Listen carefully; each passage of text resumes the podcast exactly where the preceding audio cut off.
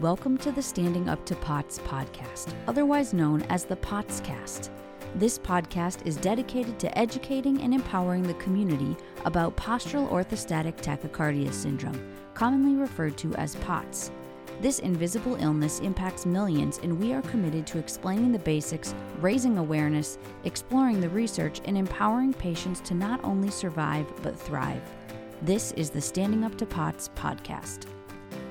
Hello, fellow POTS patients and lovely people who care about POTS patients. I'm Jill Brook, your horizontal host, and today we have an episode of the POTS Diaries.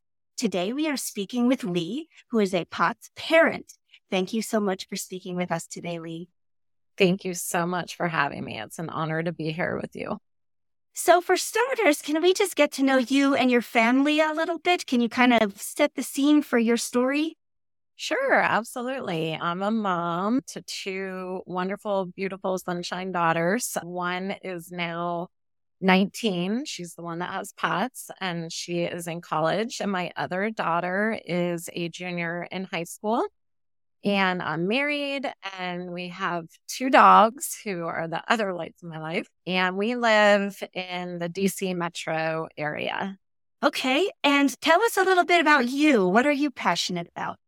Sure. I am passionate about many different things, but professional wise, I'm a former first and second grade teacher. And then I stayed home with my girls and I've always had different businesses. I've always had a passion for health and wellness natural health and wellness, holistic health and wellness. I was able to help myself heal from some health condition.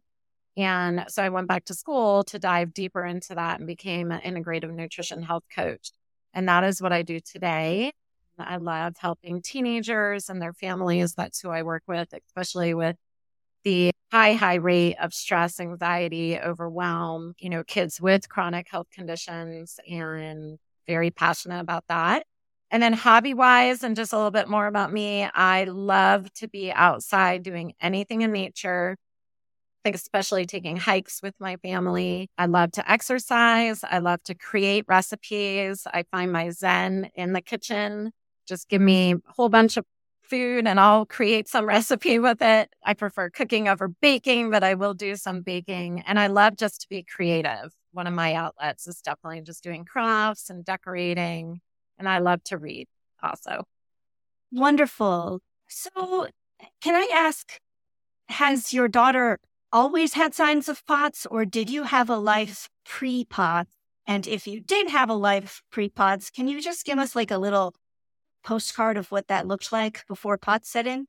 Sure, that's a great question. So, no, she did not always have signs. Although once diagnosed, then I realized that there were signs. But no, she was diagnosed in eighth grade, but I would say at age nine is when she started to have some health conditions. And prior to that, just a very social, active child, loved to be with her friends, very creative, loved school, loved learning. I would say like an out of the box thinker, very curious ever since she was really little, asking lots of questions, still very curious today. So, you know, we were just very active family. Some of the sports she did were dance, she did softball and then she did horseback riding and cheerleading. The horseback riding and cheerleading were kind of the two at the time that we started seeing some medical condition sneak in.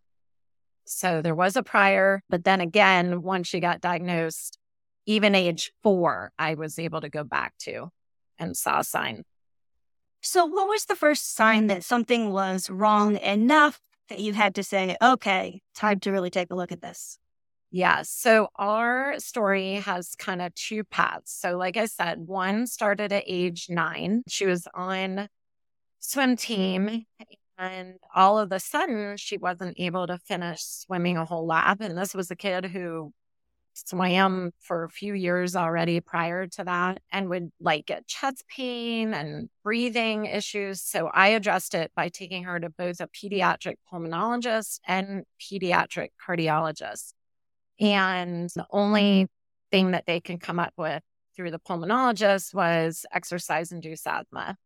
And so that kind of explained it a little bit. And then that fall, she came down with sudden foot pain, just totally out of the blue. We had been ice skating that day. So I did think maybe she had an injury that didn't manifest until the evening, but took her right to the ER. They couldn't find anything, took her to a orthopedic the next day, couldn't find anything, but she couldn't walk.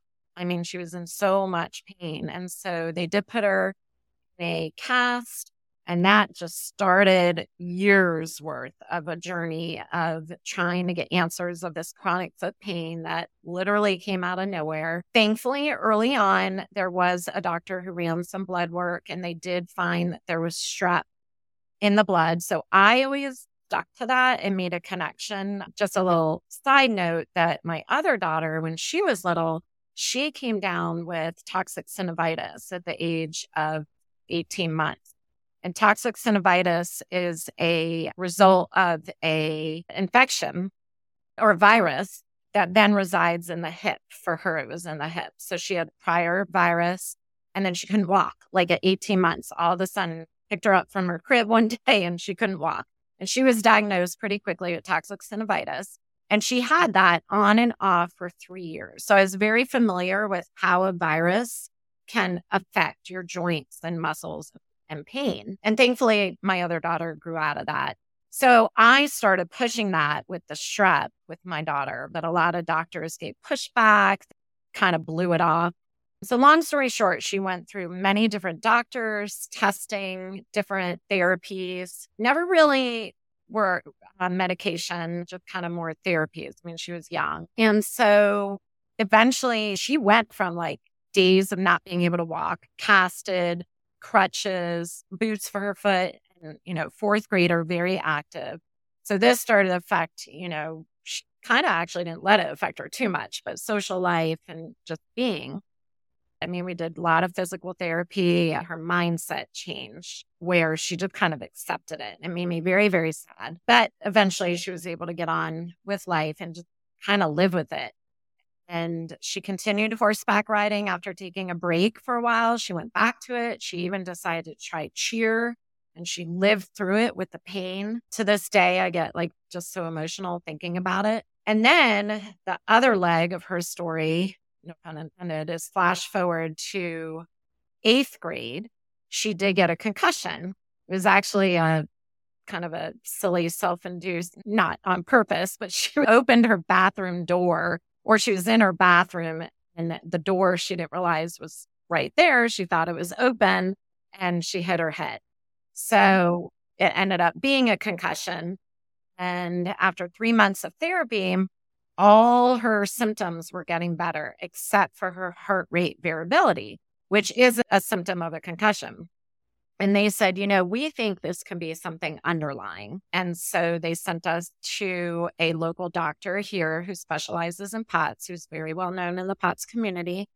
And sure enough, she was diagnosed with POTS. And it kind of, once he diagnosed her and also connected it to the foot pain, which now we're talking, what, four and a half years, five years, it almost was like a relief to have some answer finally because he connected that to EDS, Ehlers Danlos, which he also was diagnosed with, and the POT, the lack of the blood flow to the foot. And so that story began, and it wasn't connected. Her diagnosis was not connected to concussion. I know many kids with POTS, it is, but her diagnosis, we believe she probably had some form of dysautonomia since, like I said, I even think back to age four when she was running on a soccer field and she would get like chest, you know, kind of pain. But I just thought, oh, she's four. She's just learning how to run. And it probably manifested.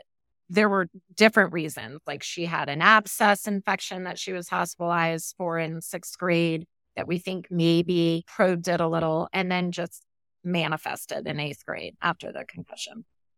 So, what is it like as a mother to watch all of that? Because listeners of our program will have at this point heard from a lot of patients as they went through that period of knowing that something was wrong, always feeling off in various ways, not knowing what it is wondering if the world believes you. What what is it like from a mom's perspective? Tearing up even as I think about it and think back to all those years, which have been now 10 years. It's extremely gut wrenching. I don't even know if there's real words to describe the heartache, the gut wrench, you know, the heart pain myself of knowing that all I want to do is help my daughter and make her feel better. There's also guilt that goes with it. Like one story before she got diagnosed, the spring before she got the diagnosis of the exercise induced asthma, she ran Girls on the Run race. And she kept saying to me, Oh, you know, I'm seeing spots. I don't know if I can finish my heart, you know, holding her chest. And I just keep like cheering on, we can do it, we could do it. You know, I had no idea. She hadn't even been diagnosed with asthma at that time. So, you know, some guilt. And I just start thinking about what what could have caused this? What did I miss? You know, she fell when she was like two. And I went back to thinking, oh my God, did I miss something, you know, from back then? So there was guilt, there's gut wrenching, just pain of, you know, how do I help her? What do I do? And then there's frustration, there's anger, there's every single emotion because you have these doctors that are basically, you know, yes, some were very helpful and try to listen, but just couldn't give answers. But at the end of the day, you just feel like almost angry because they make you feel like that we're the problem. I mean, we've had doctors say, like, without maybe saying the exact words, but basically insinuating this is in your head or you need to just stop thinking about it. I mean, we have one doctor that said you need to wear just big camping boots for your foot pain. That's going to help your foot pain. I am not kidding you. I won't name the hospital, but we live in outside Washington, D.C., and it was a major, major, major hospital, very well known hospital that I went to because I thought I was going to get answers for the foot pain. We both left there just we almost didn't even cry at that one. We've cried at others, but that one we just were like, oh my God, what's happened? She was a little older at the time. We're like, what just happened? So, so many emotions. I would say I wasn't even able to recognize and honor and be with because my only focus was I need to get her better. I need to get answers. I need to get help. And I love that you asked that question because I want other parents that are listening to know how important it is to honor and recognize your emotion and to know that it's okay to sit with that and it's not selfish and it's important to take care of yourself because I learned that later. And we can only show up for our kids if we are taking care of ourselves. Can show up so much better for them and and go into these appointments really you know mindfully well equipped if we're taking care of ourselves. So i still get very emotional can I ask if it affected any other family dynamics? You know, did the other child feel like, hey, you know, how come I'm not getting as much attention? Or were there any grandparents saying, hey, why do you indulge this child who's imagining this? Or like, was there any other weird stuff that makes it hard to be in your position? That's a great question. My husband and I were always, I would say, on the same page. So that was really good. I would say I took more of the, you know, being involved because I was working from home at the time. I had tons of flexibility. So I was able to do that. I was running my own business and I really just took a break from it. So I was more of the caregiver. So sometimes that was affected where like I was just so exhausted and mentally exhausted. And he tried very hard, very supportive. But of course, it's hard when you're not at the appointment. But we both were definitely uh, always on the same page, which was helpful, which I know often that doesn't happen. And then with our other daughter, they're super close. My girls were always super close. I think she was young enough that really at the time she didn't really totally understand what was happening. Even now, like sometimes we'll talk about it and she'll tell us that. Like, I don't think she was really too aware of it. Or a couple years ago, I tried to do more educating so she could really understand. And I also wanted her to understand what POTS was because she was so young at the time, just in case she had anything that she was experiencing and maybe didn't want to say Thankfully, she hasn't. So she understands now. But at the time, she was just her younger sister. And, you know, maybe that was just kind of the way we approached it too in our family, not making it so much about the illness, but more about what we can do to make her feel better. Great. Okay, one more mom perspective question. We hear sometimes from some of the moms of chronic illness patients that the medical system is not always that receptive to parents who are really educated and maybe kind of opinionated and know too much medical language and things like that. Do you feel like you ever paid a price or like you ever had to pretend or anything like that because you didn't get a warm reception for being such a knowledgeable mom? Wow, that's a great question. And as you were asking, some memories pop back in my mind. And one other thing I just want to circle back to you asked about grandparents. And I think that's an important question too, because in our case, our family was very supportive and absolutely believed everything and you know knew that this was real and very supportive of all of us so that was important to share yes i mean i definitely came up against that especially with having more of a holistic mindset i don't think some of the doctors were always open to that especially when it came to the first four years with the foot pain and me asking questions and especially trying to connect this to a virus or to strep or something else going on in the body. So, more of that integrative, holistic perspective instead of just looking at the foot. And so sometimes I would ask questions.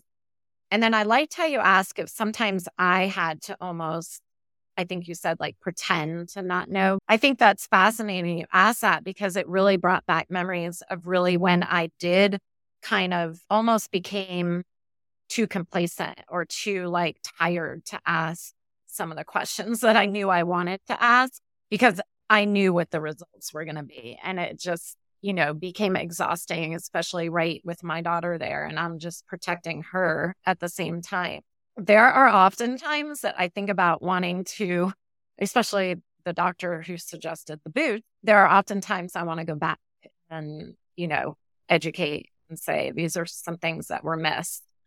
And yeah, so definitely. And then once she was connected with our local POTS specialist, he and his wife were definitely more receptive to partnering asking a parent, uh, at least from my perspective, me asking questions and talking about the holistic and the natural, he definitely not only supported it, but encouraged it to the point where he even asked me questions, you know? So, I mean, I think that's incredible. Great. Yeah. So tell us more about the holistic approach that you used. Yeah. When she got diagnosed, we did first try medication because I'm not opposed to medication. I'm open for it you know, especially if it means maybe short term and then integrating holistic. So we tried it, and the first medication she did not like the way it made her feel. So we took a little break, and then she tried another one, like a week break, just to kind of get her system out of the first one. And she gave that one a good probably three weeks, and she just said she didn't like it. And so that's when I took it upon myself that, you know, and talked to him and he suggested some supplements, which I thought was wonderful. And then I just kind of, you know, went with my knowledge and instinct and research and reading and making connections to what else POTS is in the body, like especially with the vagus nerve and conditioning the body, which is total they're so exhausted they can't even get out of bed and you're thinking well how are they going to exercise? When it's counterintuitive but i knew that had to be part of it.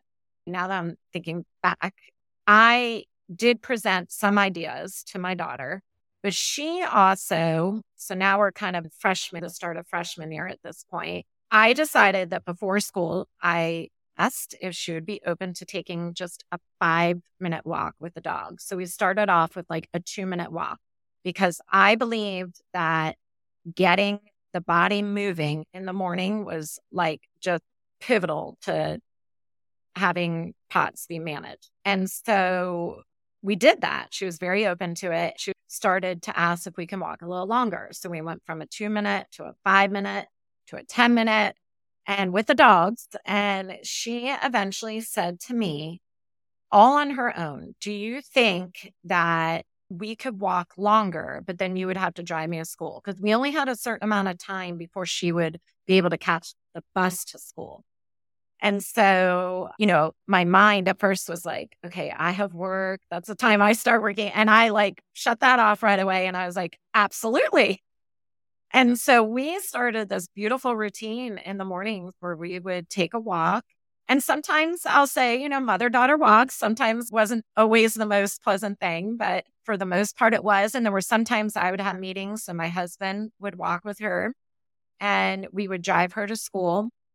And that really, really helped. That was one of the first commitments that she created. So, yes, I guided, but she is the one that really created that routine. We're talking, couldn't even get out of bed, you know, in the beginning of the school year. And so that was one of the first things that we did. And how long did those walks ever get? Oh, 45 minutes to an hour easily. Great. Yeah. And then like exercise grew from there. I mean, she started going to a barre class with me at the gym, you know, doing some exercises on her own. So, really mm. amazing. And she would say herself that to this day, that is probably one of the most important things for her. We call it, you know, her name protocol. And there were times where when we flash forward to like 16 and a half, 17 years old, she kind of went the other way and kind of off all her protocols that we worked really hard to build because that's typical of a teenager, right? To kind of push back on things. And I think she would say she saw the negative effect. And like to this day, it's very rare she would go without exercise. Yeah. Okay.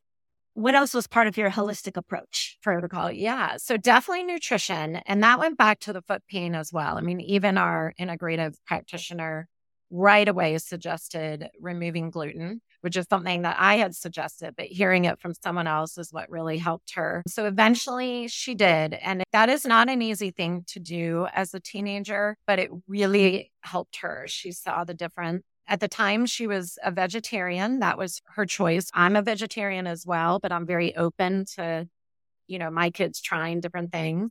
Um, but I think at the time that might have helped her. She now eats meat, which I think right now helps her. So different phases of life. But removing the gluten was pretty key because gluten, we know, influences inflammation. And so removing that was helpful. And she really learned how to eat more whole, you know, clean n- nutrition. So watching sugars also with that, you know, not as much processed food. Can I ask how she managed socially? Was that a challenge for her or was it no big deal? Yes. I mean, socially, uh, even take not in terms of nutrition, socially, it was very hard. This was freshman year, you know, you're starting out high school.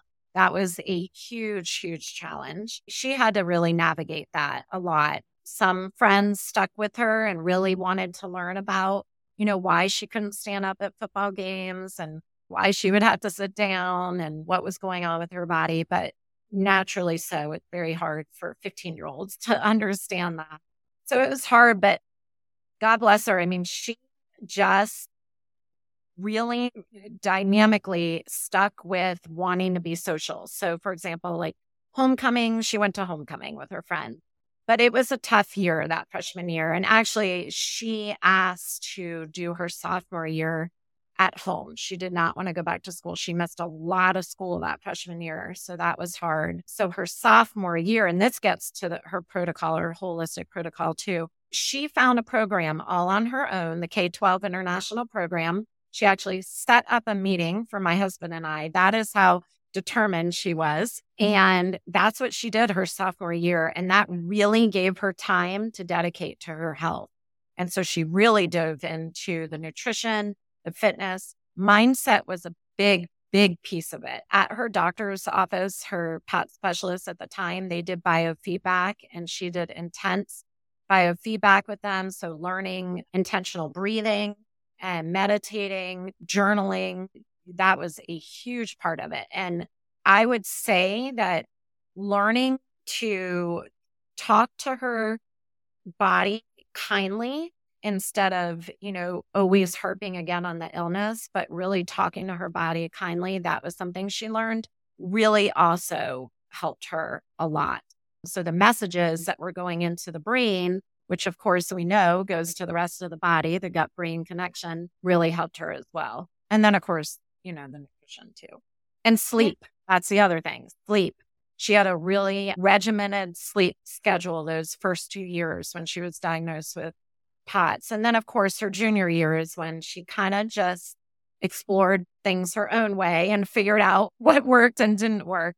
The sleep was very, very regimented those first two years, and that made a very big difference, along with supplements.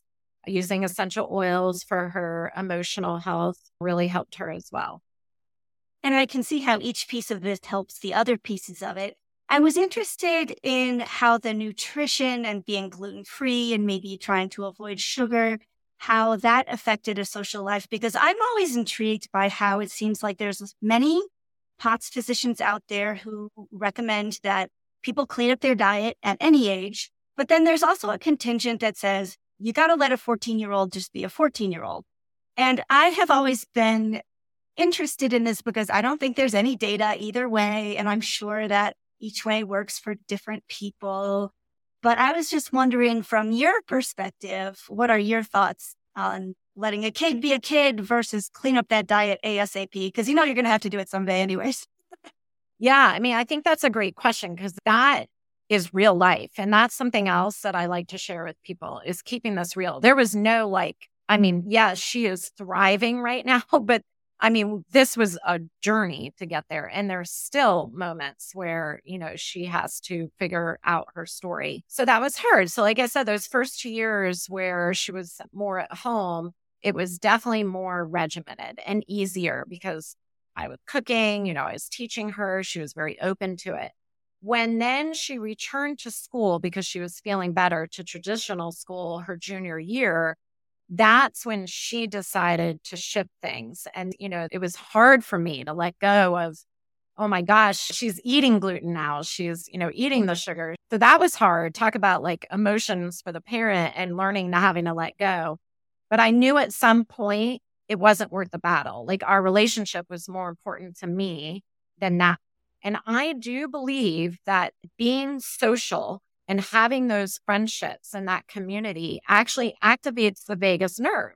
So maybe she wasn't eating gluten free, but she was happy and she was social. And so I believe that also contributed to her thriving. So I think what I would tell other parents is there's got to be some autonomy in this. They have to own it. And it's okay to not feel well. It's okay that she realized that maybe having too much gluten in a day made her not feel good because then she gets to s- discover it on her own instead of me constantly saying it.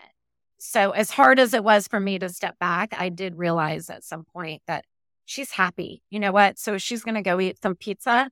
Then, although she didn't really eat pizza because she is dairy free and she does stick to that, but sometimes she would have a little bit.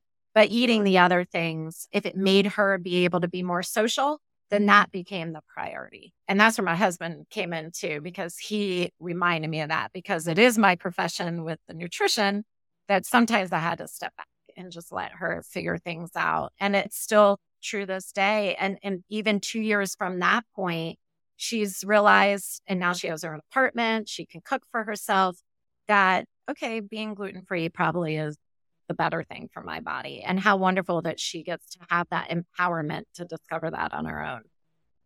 That's great. So, in our last couple minutes, do you have anything that you wish you had known sooner about this whole process and having a child with a chronic illness? That's a good question. Let's see, anything I know sooner? I think it's a constant learning journey. And so, I mean, even now, especially because that's something that I enjoy doing is research and learning and reading. There are times that I would say, Oh, I wish I knew that, or I wish I had asked this doctor that. But I just tell myself it's a journey and there's a reason that I'm learning something now. And that's, you know, I get to share it with my daughter and she's 19, so she gets to research it herself. She does. I would say the one thing is just to always know that you're a partner with your physician and they don't get to dictate everything that if you have instinct on something that you really do get to speak up and if they don't respect that then that's probably not the doctor for you because working with a doctor should be a partnership And there were so many times where I just felt defeated, you know, from some of those other doctors. So that's something I would say. And do you think there's any silver linings at all that have come from this whole thing? Ooh, that's a tough one because I don't wish this upon anyone to go through chronic illness with their child. And with that said, I think that it does somehow, it sounds cliche, but make you stronger. My daughter has always been very positively strong willed, very driven, determined, curious, like I said, driving her own path. But I believe the silver lining right now that I can see that she's in college is that she just living her best life. And because she went through so many struggles, I think that she just won't let anything stop her from doing what she wants to do in life. And I believe she would have been like that anyway. But I think having these challenges for the last 10 years definitely plays a role in that. And she has advocated for herself. She used to do YouTubes to teach other people. And I do believe that one day she'll get out there and also educate and impact people in her own special way. Wonderful. Well, Leigh, thank you so much for sharing your story and all of your insights with us. We really appreciate it. And I know that everybody listening wishes you all the best and your daughters all the best going forward. Thanks for being with us today. Well, thank you for having me, Jill, and thank you for giving me this opportunity to share our story. I should say I have permission from my daughter to share her perspective, but also from my perspective as a mother. I appreciate you asking that question. Oh, good. Thank you for all you're doing for the POTS community. It's wonderful. Well, the blessing, I think, is there's so many wonderful people who have been afflicted by this, and so many are chipping in to do what they can. And it really seems to be making a difference. I do feel the progress. So, any rate, thank you. And hey, listeners, I hope you enjoyed today's conversation. We'll be back again next week. Until then, thank you for listening. Remember, you're not alone, and please join us again soon. As a reminder, anything you hear on this podcast is not medical advice. Consult your healthcare team about what's right for you. This show is a production of Standing Up to POTS, which is a 501c3 nonprofit organization. You can send us feedback or make a tax deductible donation at www.standinguptopots.org. You can also engage with us on social media at the handle Standing Up to POTS. If you like what you heard today, please consider subscribing to our podcast and sharing it with your friends and family. You can find us wherever you get your podcasts or at www.thepotscast.com. Thanks for listening.